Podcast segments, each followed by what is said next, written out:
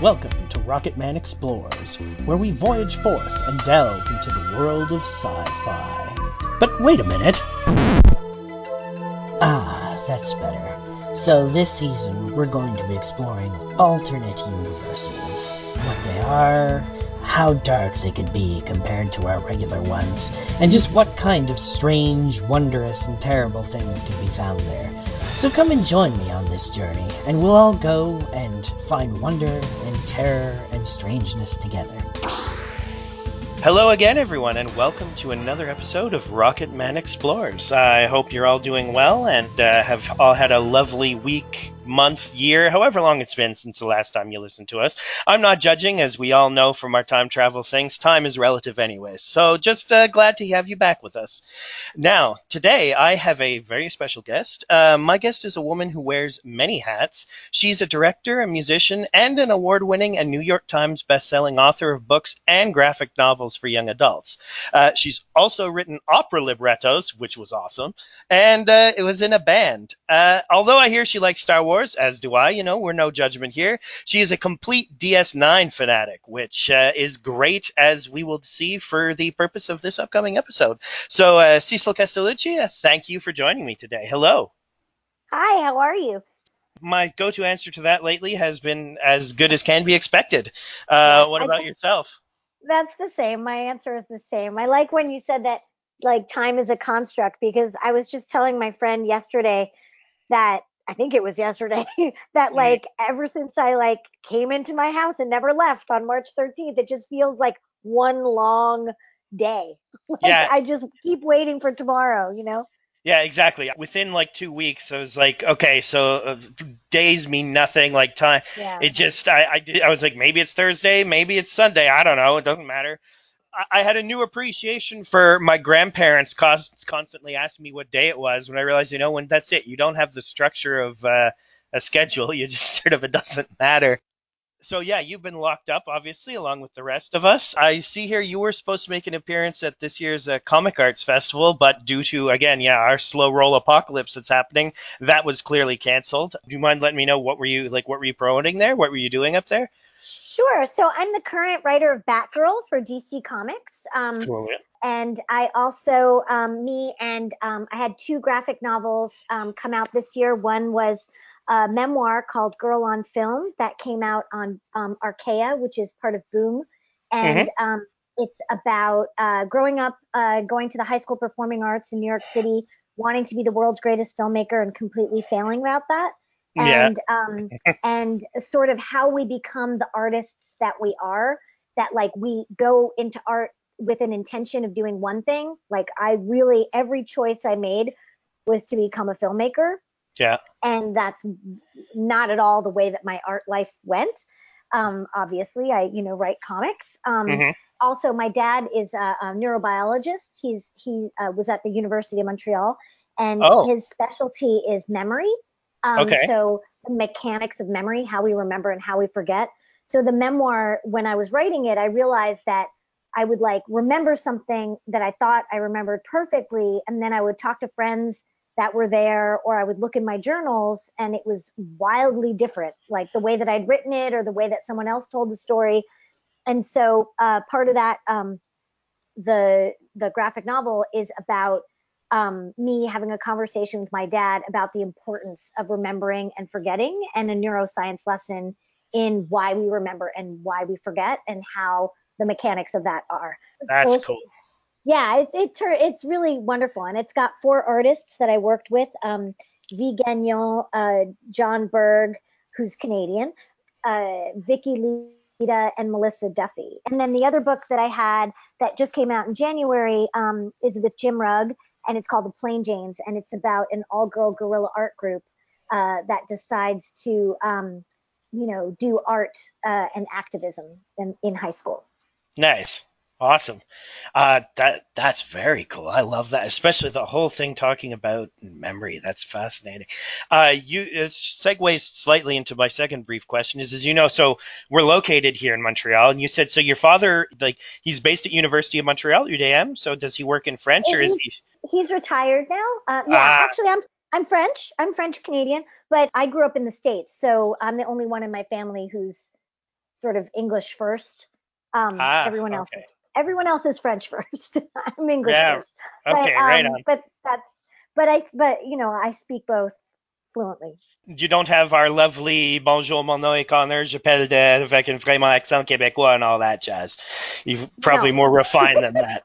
Perfect. Yeah, maybe I don't know. I think I've got I've got some kind of accent, but whenever I go to France, everyone's like, "Where are you from?" I'm like, I don't know. Yeah, I mean, we all do. I get whenever I encounter people from France, it's more like, "Are you okay?" and then it's "Where are you from?" But uh, Right. it amounts to the same thing. Yeah.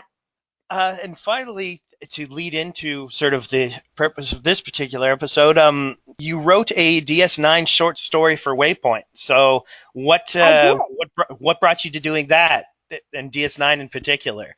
Is Well- out of all the Star Treks, is DS9 sort of a particular favorite? Well, now I gotta say, I really love Discovery a lot. Mm, Um, but yeah, D, uh, of old school Star Treks, I think DS9 is my favorite. It's the one that I usually do a rewatch of uh, every couple of years, like a full rewatch of, like um, Right pretty consistently. Um, not so much. I mean, season seven, I am always kind of like you know doing different things, but um, uh, but you know, but I love it. I think it's because Deep Space Nine stayed in one place, and so you really had time to kind of get to know the characters um, because they weren't sort of going from planet to planet. I think there was something uh, sort of more grounded about it. Um, very much but- so. yeah. So yeah, I uh, IDW was uh, doing Waypoint. It was small uh, Star Trek stories, and um, they asked if I wanted to pitch, and so I pitched a story about Kira uh, called Mother's Walk, and Mhm. um, basically it's a story that um, there's a Bajoran tradition that women used to do where they would you would have to walk with a, a mother figure in your family um, Okay. sort of as a rite of passage and um and uh, nobody's done it for all this time because um because you know because of the war Yeah. and also because women uh, uh, used it as a form of resistance um, during the war, and so they were killed uh, for doing the Mother's Walk. So no one's done it uh, for a long time, and you know you have to do it by a certain time in Mhm. the Bajoran religion, and uh, and so Kira is really upset because she's like, I'm not going to get to do this. There are no mother figures that I have, or whatever. And everyone on the station figures this out, and they all they all choose to walk with her because you know they all say well i'm a mother in this way to you or I- you know like everybody They've they've all contributed different Yeah. aspects of. yeah to her growth as a person and so they say well i can be your mother and so they all they all walk with her on the promenade and um I, just talking about it makes me cry because the timing of it was such that the issue dropped the week of the women's march uh in, Mm. in 2017 and so it ended up being like this real sort of very significant and like timely thing that makes me cry every time I read it. Um, and it was great to be able to come up with a, um, you know, because, you know, st- the Star Trek licensors, they have to approve, you know, what you're adding Mhm. to canon. And they were like, we love it. So that was pretty cool. Wow, that's awesome. Yeah, it's it's funny how many artistic endeavors you hear about for the last few years that sort of have unknowingly become extremely relevant and timely just due to like the extremely strange as I, I've been talking about this podcast, the uh, slightly bizarro alternate universe we all find ourselves living in. So yeah, that's it's amazing how often that ends up happening. Yeah, That's- totally. So speaking of DS9, today we are talking about DS9. We are in fact getting into season seven. We are talking, dear listeners, about season seven, episode 12, The Emperor's New Cloak. And obviously, as most of you have probably guessed, due to the theme of this whole series, we're going back to the Dark Universe, the Star Trek Dark Universe. This is, in fact, the last time that we visit here on DS9. We do it quite a bit. DS9 probably goes there, I think, the most out of, well, until Discovery came along, DS9 dealt with the Mirror Universe probably the most out of any of them. And uh, it really, this one is using alternate universes in, I think, well, it's using it in several ways, but this is the one that I feel leans most towards using it specifically as comedy. In particular, with Rom and Rom's understanding of what an alternate universe is supposed to be, I find that's great. He's almost a commentary about the uses of alternate universes in general, with his continuous attempting to rectify his basic understanding that everything has to be the opposite of what it is with how things are turning out in particular by the scene that stands out to me is when he's when they've been rescued brunt has come in and brunt is absolutely lovely in this universe which makes sense. That's the opposite. But he's now giving them food and Rom has made this everything must be opposite. Therefore, the food that he finds delicious has to be poison because that would be the opposite delicious. But then that would mean that he was actually not good, and so the same. So then that wouldn't rectify, and his brain just explodes. And I find that great. It's it's a very comedy explanation of sort of a very simplistic view of what alternate universes can be. Have you looked much into obviously, especially with uh, you saying that your now new favorite could probably might go to Star Trek Discovery, which mm-hmm. takes a lot of view. Obviously, gets very heavily into the dark universe. So like, uh, I'm curious as to your whole take on sort of Star Trek's view in the dark, dark universe, and then in particular, I love like Rom's inability to comprehend how something can be, how everything isn't exactly opposite, how that translates into like the rules of what they've set up as this universe. Well, I think what I think is so interesting about Rom is that he's so smart. Yeah. Like he's like got this brilliant brain and yet he's so dumb at the same at the same time. Um, and I, I I think that that works really really well in this episode. I sometimes I have problems sometimes with like um, how much um, Deep Space Nine ended up leaning into the dark universe because yeah, it's a lot. Think, yeah, and I think it's more. Um, I think it's one of those things where, and I don't know this, but like I assume that it's just really fun for the actors to like play opposite from their characters because they, you know, they always have to play this one way. And so to me, this episode seems like they're just sort of leaning into having like a whole a whole bunch a whole bunch of fun. Um, yeah. You know, with like it, sort of ch- chewing the scenery. You know. Yeah, I mean it's it goes right back to you could see that in the very for in the original series as well. Like all the char- you know, everyone's having a blast. Um, Sulu and her and everyone are just being able to yeah. go absolutely bananas, and that that must be so much fun. And you're right, the same thing. Like, you know, Michael Dorn gets just to just be an absolute idiot and order everyone around, and Kira gets to like vamp it up to 110. Like, yeah, you, you've probably got something there that, in a certain point, it's just the writers being like, okay, guys, you know, like you've had a rough month here, go and enjoy yourselves. Like, do a completely ridiculous episode.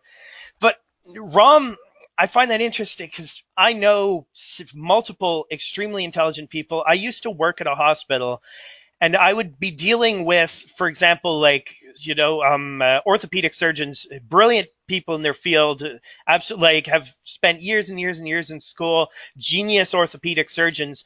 But a computer to them was like a box with demons in it that would that would cast a hex upon them. Like it's almost the smarter you are, the more sort of segregated your mind becomes and there's only so much at a certain point you've put so much genius into one particular aspect some things seem to fall that by the wayside. And that often seems to be the case with Rom where he's like he's brilliant at so many things but then that just means there's less room in his head for processing some more basic stuff. Yeah I mean and he's kind of like that in both universes. And yeah. I mean and I mean I even though he, it's him in this universe traveling over but I mean like that's sort of his basic that's his that's his base level is always kind of like super genius and kind of dumb at the same time. Um, and I think it's interesting because Quark and Rom don't have a counterpart in this universe, you mm-hmm. know, so that they that they're not there. Um, so that they really get to eh, sort of have a new take on themselves because they don't have to meet themselves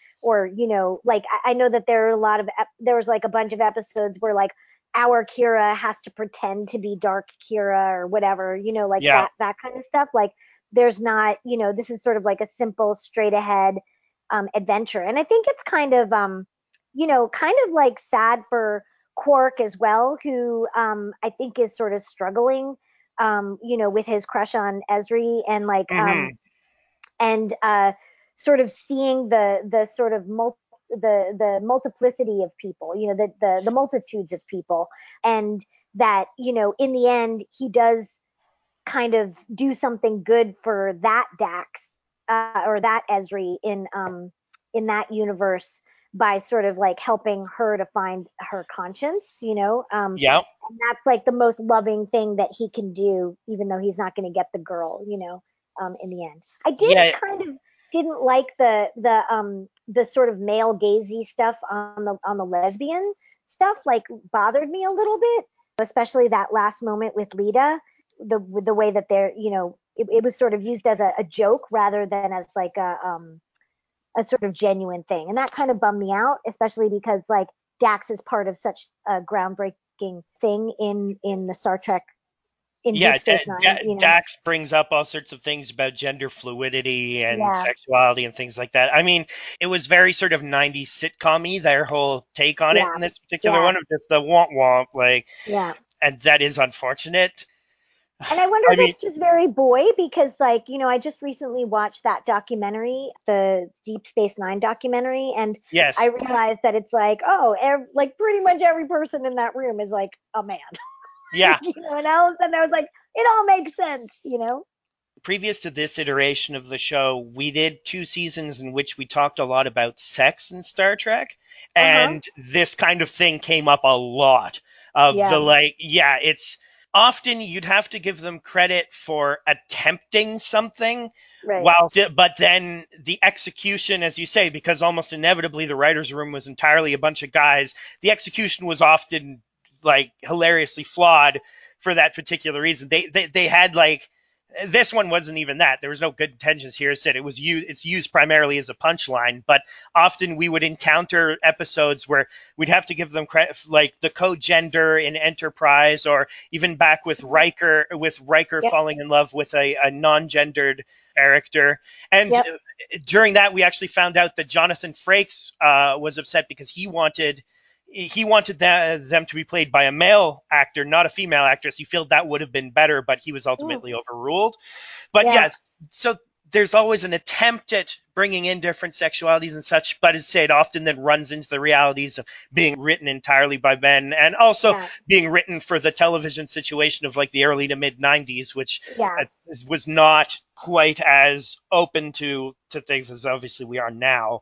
Yeah, I mean, and you can tell, like, I mean, not I don't I think in this episode it's like super male gaze, but like yes. um but you can tell that like they do try things and that they are trying to push out of their own comfort zone. It's just it becomes really obvious like w- looking back 20 years later, you know, you're like, mm-hmm. "Oh, you should you should have had some diversity in that room." Like that yeah. would have that would have pushed this all of this to a million times better because you know you wouldn't have told the story with like one arm and one leg tied behind your back you know yeah, like doing exactly. the best you could in that way but i love uh, you know i actually know nicole DeBoer who um, played Ezri i know her because i was friends with her ex-husband and so um okay. so I used to with her here in Los Angeles so it's always like a treat to watch her because she's got such an innocence about her, um, you know, when she's in the regular start in, in the regular Deep Space 9 mm-hmm. and it's really fun to, even though she um, gains a conscience in this, like it's really fun to see her kind of like go as dark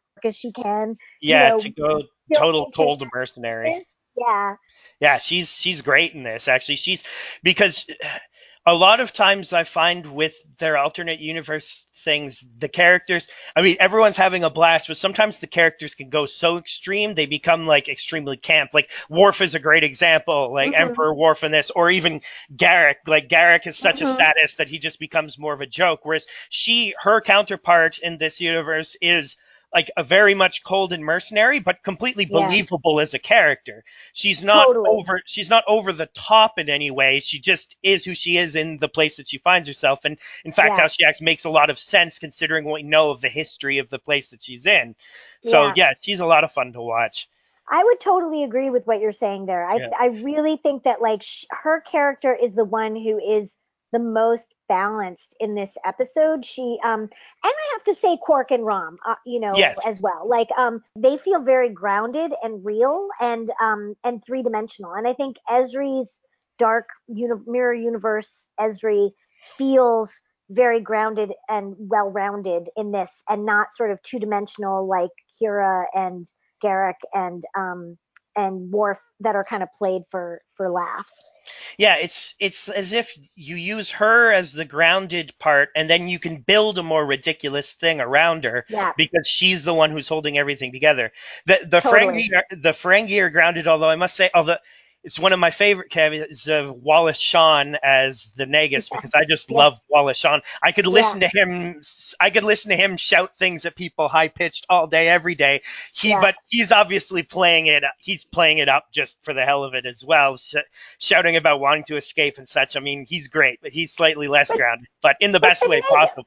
But the Negus is always like that. I mean, Exactly. like, there's not one episode where he's not just like, give me the money. You know, like, where is the money? And I think everything that he does makes sense. Like, he's consistent Yes. like all the way to the end where he's just like, well, I'm still going to exploit it. Like, there's a lot of a profit to be made. You know, it's I mean, like, he's he's not wrong either. He's not obviously, wrong. he's not wrong. What he, from a purely economic point of view, yeah, his trip makes a lot of sense. Him doing it himself when he's sort of a you know, him doing it himself isn't the best choice, perhaps, but his instincts of going there to expand and exploit, say, yeah, they, they're, it's perfectly valid.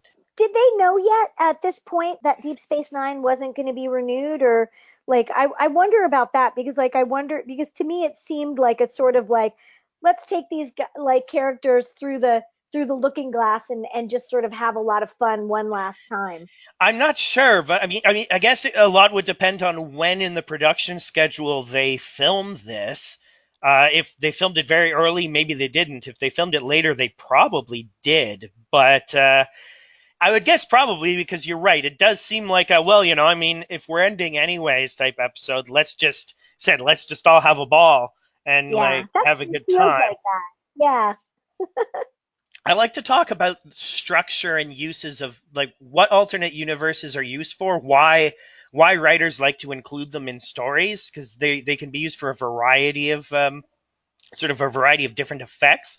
And yeah, this one, the Dark Universe in Star Trek as a whole, obviously is something else entirely. That's used for many different things. But I think that you may have hit the nail on the head there. That this one is really used just almost to have a good time. This one is really used just to get in there and have a blast, to have everyone be have everyone be a bit silly, to have a good time, to go out with a bang for and also to completely change the status quo on where this is. I don't know if they were thinking maybe of setting this up for future Star Treks of changing this, which obviously didn't occur since Enterprise ended up taking place far in the past, but they've changed the status quo. The Cardassian Klingon alliance, the, the Regent has been taken down. DS9 Mhm. and the humans are now back in the Ascendant. They sort of upend the entire apple cart and then go, well, okay, you know, future writers have fun. We've changed it all for you. I, I feel maybe there's a bit of that in this Yeah. episode as well.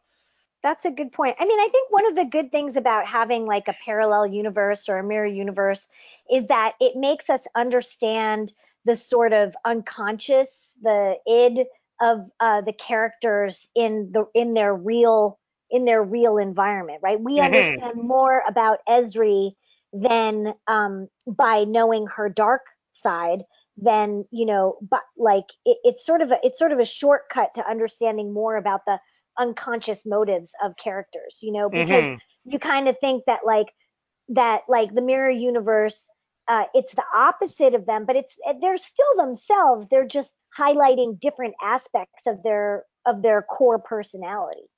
it's almost inversing the the super ego and the id. Everyone's id has been inversed, and everyone's super ego has now been completely suppressed. Right. So it's like we can only go back to Deep Space Nine and understand a little bit more about all of these characters, right? Quark is Mhm. very sweet in there. He does a lot of really good things. Like even though he's still himself, he, you know, he's doing he's he's behaving not in a way that he would behave in his own universe, but it shows us more about his sort of secret tender heart that he's got, you know? Yeah. And um and that's that's useful for us moving forward because even if they don't all know about it, you know, his his people on in his universe, we the audience know about it. Yeah, And so exactly. it gives us more of an insight to these characters. And especially with someone like Ezri, who we don't really get to know her very well, right? She's only in one season. Um, and I think that they were trying to do a lot of really interesting things with um, Ezri Dax, you know, being so different from um, Jadzia, you know, and Yeah. so I think that um, that you know uh, it helps us to understand a little bit more about her core character and how she's different than Jadzia. Yes, you're right that they clearly had a lot of ideas with her that perhaps unfortunately they sort of ran out of time with because she was introduced so late on. Everything that the character of Jadzia had implied, you could now demonstrate even more with Ezri, with having her now become this completely different character. Yeah. And but alas, uh, alas, 'twas not to be. Yeah, I think if they had been given like if there had been more time, like if Ezri had been there for like one or two more years, I think she would have grown to be a fan favorite. I mean, I know she is, you know, but um, Yeah. but I mean, it's hard to beat Jadzia because she was there for so many seasons, and personally, she's my favorite. But I think that they were really trying to do something very interesting with Ez- Ezri, and I think that they had set up so many great things with the Trill episodes that they'd had before about the many lives that they could have really leaned into that in an interesting way. And I think this episode helps us to understand things that we'll never get to know about Ezri because we get to see her mirror universe self. Yeah, and that's that comes right back to the the uses of you know various uses of alternate universes. It's always a great way of demonstrating something about character you didn't know, either through Quark's Yeah. trip of being surrounded by people who he's not going to see again or unlike, so it brings out other sides of him, or just the complete alternate version of your same person. And yeah, I it's it's unfortunate because you're right that the the Trill episodes and what the concept of the Trill and therefore what they could do with there's so many possibilities playing around with Yeah. memory as we're speaking memory with gender with concept understanding sexuality with all that it's all it's all great it's Yeah. we had we have a whole an episode we did we did the episode in which um Jadzia and Worf go to Risa. we talk about how Worf essentially becomes the killjoy conservative who's out Yeah. there trying to shut the place down and we come off very negatively on Worf and perhaps slightly unfair but just compared to I understand their attraction from a certain percent but the the two characters often seem to be a bit of a strange choice as the ones that would hook up. Just, but uh, Worf simply is always he was written almost a bit too straight. uh, Maybe as it comes down to time, that 26 years ago, the idea that you know, oh yeah, we need to shut this down was something that was more acceptable. When you watch them now, it's just like, man, Worf's a real asshole. Like, why are we, you know, what, man, what is she seeing him? He's just such a dickhead in so many Yeah. of these things. But uh, She, I mean, know. yeah, because Jadzia is so fun. I think Ezri tries to, you know, and I almost feel like in this episode, like you get to see a little bit of the depth that um Ezri sort of can bring to mhm. her Daxness. Although I'm not, I wasn't really sure. Does she have the worm in in this world? Like I couldn't really tell. they never say, but but she does have sort of the markings and such on her. I, I think she probably does, but you're right that they never they never explicitly state that she does either way. I don't the- think. Yeah, because at the very beginning, he says, like, Quark says to her, like, Dax, and she says, Who's Says, Dax? It made me think that it's just Ezri and it's not Ezri Dax. or the the the conclusion I may have come to is that um, because she does have sort of the the trill sort of makeup going on around her neck somewhat, and I think at some point maybe someone mentions trill, but what I got is perhaps she is now here as Ezri with a trill, but it was her previous life or anything like that was not Dax. That things went in such a way that it Oh. was a completely different set of circumstances that came to her being a trill. It could be. That's another possibility. I felt like it wasn't, that wasn't really explained. And No, I it wasn't. to me, it would make sense if she didn't have the trill inside. At all. You know what I mean? If it didn't, if she didn't have it inside of her, you know? Do we ever, in fact, meet alternate Dax in any of the previous episodes? I Do we know? like, yeah, I think we did. I think we did meet the previous Daxes in other, um, in other mirror universes. Huh. So yeah, I wonder. I Yeah, I wonder what happened there. What made you pick this episode? Are you re- are you rewatching in order or what was Uh, no, I, I've I've been bouncing around for from the various like this is the only DS9 one we're doing.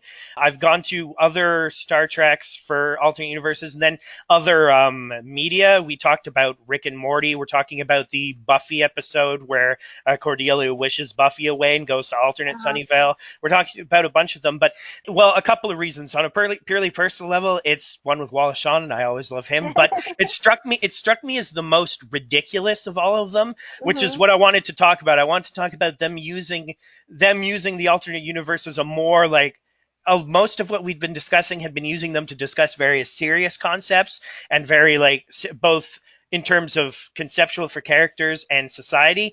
This one, while that still does occur to a degree, as we said, is also out of all of them almost the most where they can just cut loose. Everyone can cut loose and just be silly. And I wanted to have our viewers like watch that and showcase that a bit as well. That that's as an equally viable use for a completely different setting as any other. That's sort of why I went with this one. Yeah, and also it's it you know, I mean they do use a lot of humor, but at the same time like like you say, they radically change that universe more so than uh, Any of the others. Yeah.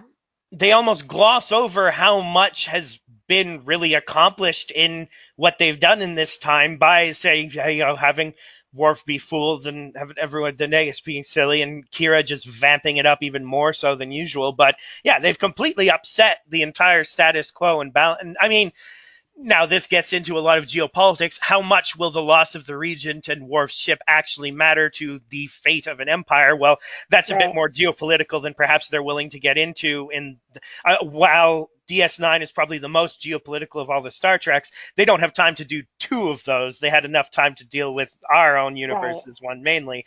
But yeah, there's a lot of implications involved in what they've just done. And I mean, while they set up the Terrans very sympathetically in DS9, the whole part of the whole reason why they've all been conquered is up until that point they were absolute and complete assholes. As Enterprise gloriously brings right back into the table with the two Mirror Mirror episodes of just uh, comp- although I'm remembering now, they missed the opportunity of the original series to demonstrate that everyone's evil if they're wearing a sash. I don't think Worf is wearing a sash, and clearly he should be because if you're wearing a sash, it's terrible. But yeah, the, the human humans up until very recently or history there have been by and large just utterly terrible. So Yeah. their sudden flip back to ascendancy, you're it could go many different ways.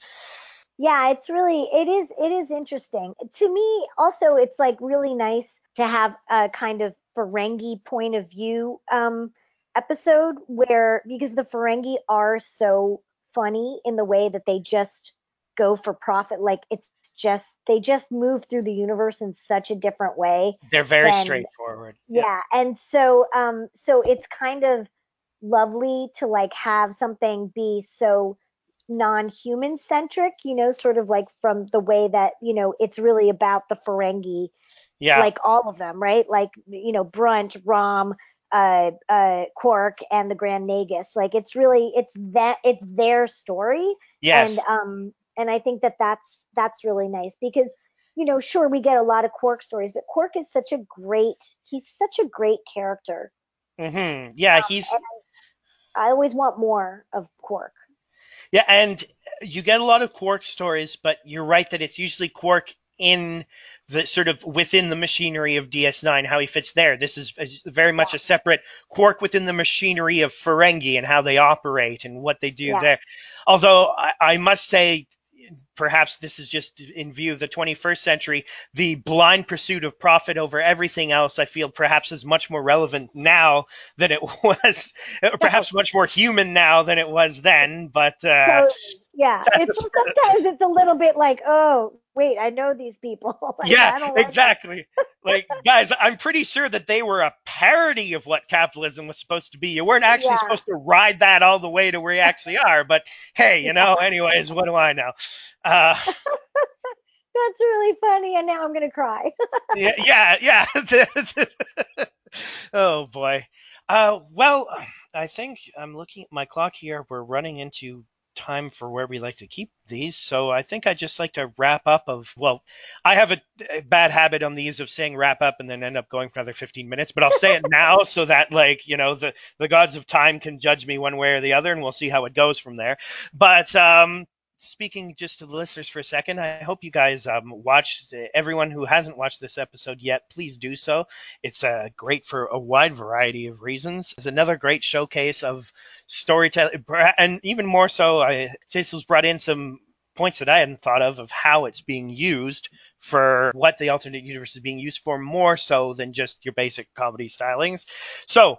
I have a couple more questions for you now. Cecil, where can our listeners find you? Not find you physically. Listeners, stop being creepy. Don't go and find her physically. I'm not, yeah, I'm just sitting here like yeah. everyone else, sheltering yeah. in place. According to statistics, at least one of you that's listening right now is a creep. So nobody go and find her physically. But yeah, don't uh, don't don't come over. yes, but the inter in the in the vast and uh, interleaved places of the interwebs, where can our listeners find you? Um, well, on on the Twitter, you can find me at Miss Cecil. And on Instagram, I'm Cecil Seaskull, which was my old punk name from uh, my band in Montreal.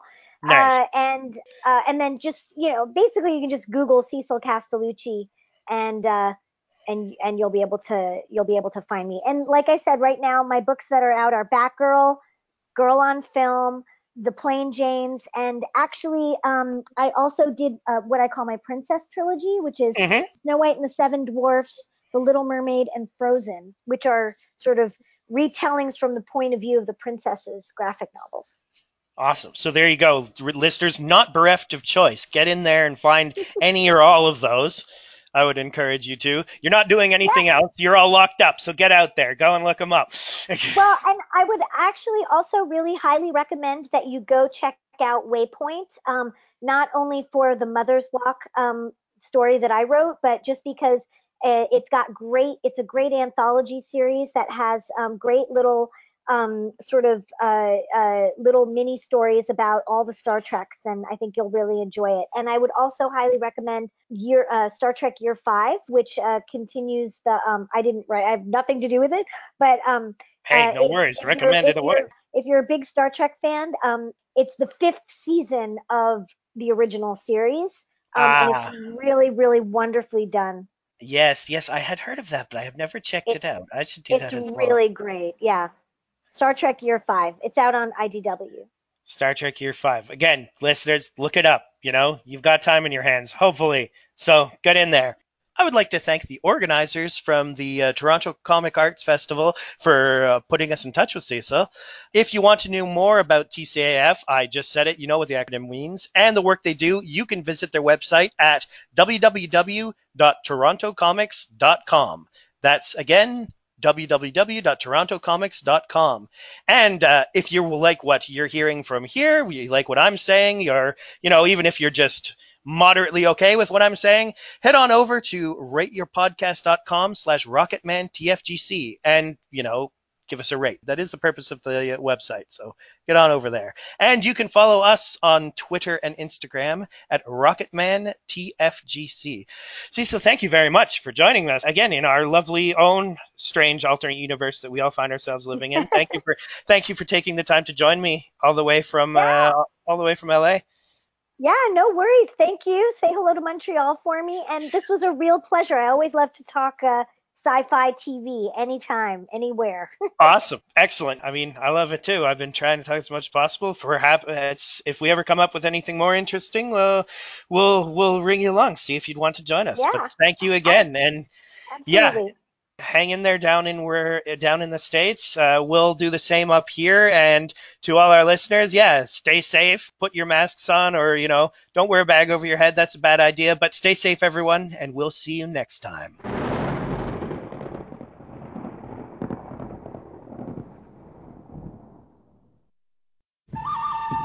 This has been a Two Finger Guns Club production. Pew, pew.